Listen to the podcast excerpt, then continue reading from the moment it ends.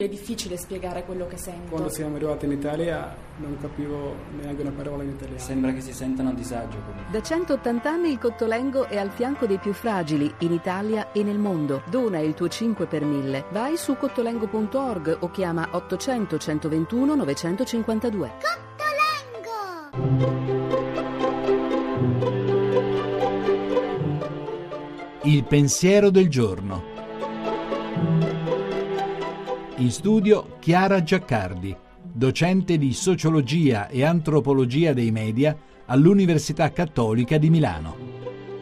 L'uomo contemporaneo ascolta più volentieri i testimoni che i maestri, o se ascolta i maestri lo fa perché sono dei testimoni. Una frase di Paolo VI al 41 degli Evangeli Nunziandi che mai come oggi si rivela attuale. Oggi che i maestri sono i guru del momento e più che i testimoni abbondano i testimonial. Ma come distinguerli? Intanto il testimonial ha un vantaggio economico e di immagine per il ruolo che esercita e può farsene un vanto. Il testimone invece è più spesso un martire. Martire in greco vuol dire appunto testimone, che anche quando non subisce un supplizio è comunque in una situazione lacerante, rispetto al mondo perché va controcorrente e rispetto a se stesso perché sa che la sua fedeltà alla verità è sempre inadeguata e rischia sempre di tradire ciò che vorrebbe servire. È quello che Michel Desertot chiama il dramma del testimone e che descrive con queste parole. Non oserei mai parlare da testimone. Cos'è infatti il testimone?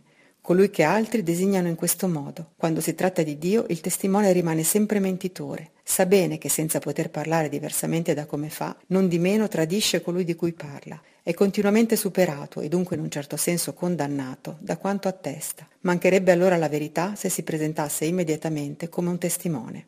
Non possiamo non parlare dunque, ma sapendo la nostra inadeguatezza. Questo paradosso ci consegna la parola di cui ci facciamo indegni portavoce, rendendoci messaggeri anziché enunciatori. Così ci rimettiamo agli altri, i soli che sapranno attestare, al di là delle nostre parole e intenzioni, la nostra capacità di testimoniare pur nella nostra povertà. In ogni caso, senza la relazione con la parola, la verità, gli altri, l'altro, che ci regala la consapevolezza del limite e l'umiltà, non può esserci testimonianza. La trasmissione si può riascoltare e scaricare in podcast dal sito pensierodelgiorno.rai.it.